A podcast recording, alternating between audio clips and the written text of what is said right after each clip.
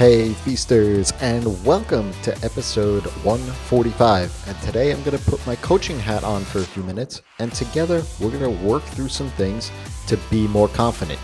You ready? Come on, let's go. Welcome to the Ask Rez podcast. I'm Jason, and I'm here to help you get past those bumps in the road, those struggles, those things that hold you back from building an amazing and profitable freelance business each and every single day. And a few days ago, I posed a question to our Facebook group called Sustainable Freelancer, which, hey, by the way, it's free. Just search for it on Facebook and get in there if you haven't done so already. But the question that I asked was what do you see as your biggest hurdle in growing your business? And somebody private messaged me instead of replying to the post itself saying that their biggest hurdle is themselves.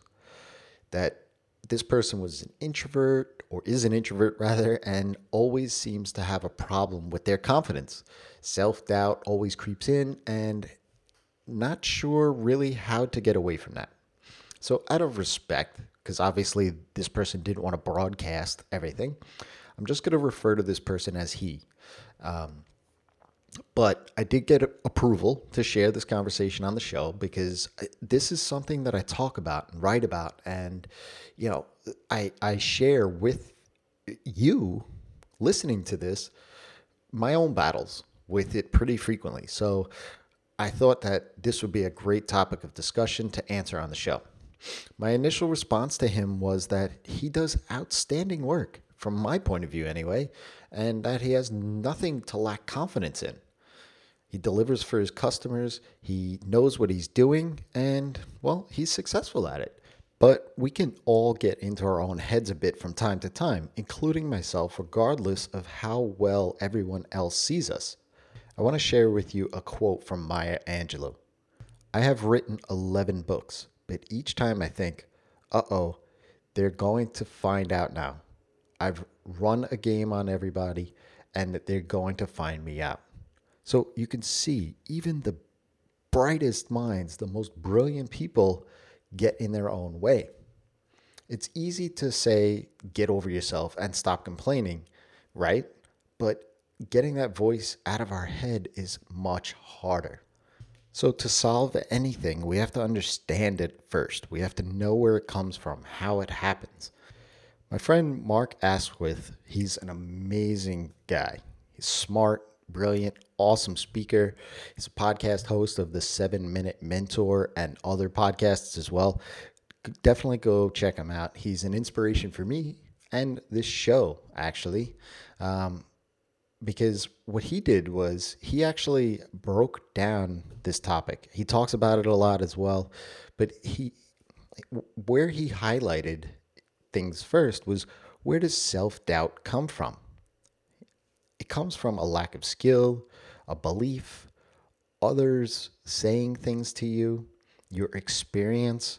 I also want to add that it, it comes from a fear and worry about something or something not happening. Paying attention to others, it can come from. It comes from the influence your family has on you. And, you know, it can come from a lack of knowledge of things too.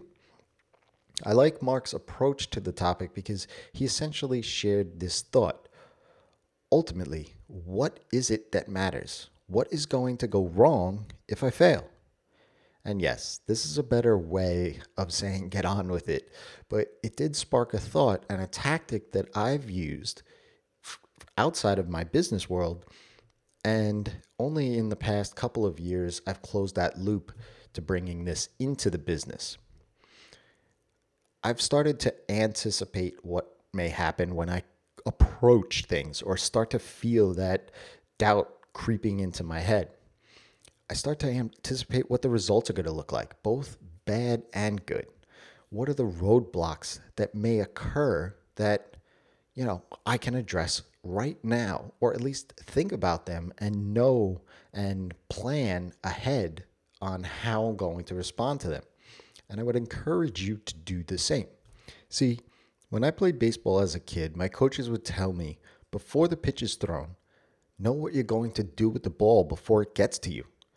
And this is something that made me better as a fielder. Look, we've seen the little kid playing ball, and when they get the ball, they run around like they've just figured out the meaning of life and don't have a clue as to what to do next, right? People are always screaming at them and stuff. But I did become a much better fielder because I would look around, see what the situation was, where the players were, how many opponents were on base, right? So that if I was playing second base and a ground ball was hit to me with a runner on first base, what am I going to do? If the ball is to my right, throw it to second base. If the ball is hit slow enough to my left, I only have a play at first base. If it's a line drive to me, catch it and immediately throw to catch that runner off guard at first base. Because I've played all these various types of plays out in my mind, literally in milliseconds, when it does happen, I've taken all the thinking out of my head and just react to the play at hand. See, the thing is, I physically practiced all of these things every single day up until the game on the field. I've now practiced all those same plays in my head. And then when the pitch is thrown, all I have to do is just play it out. This year, I've obviously been doubling down on podcasting.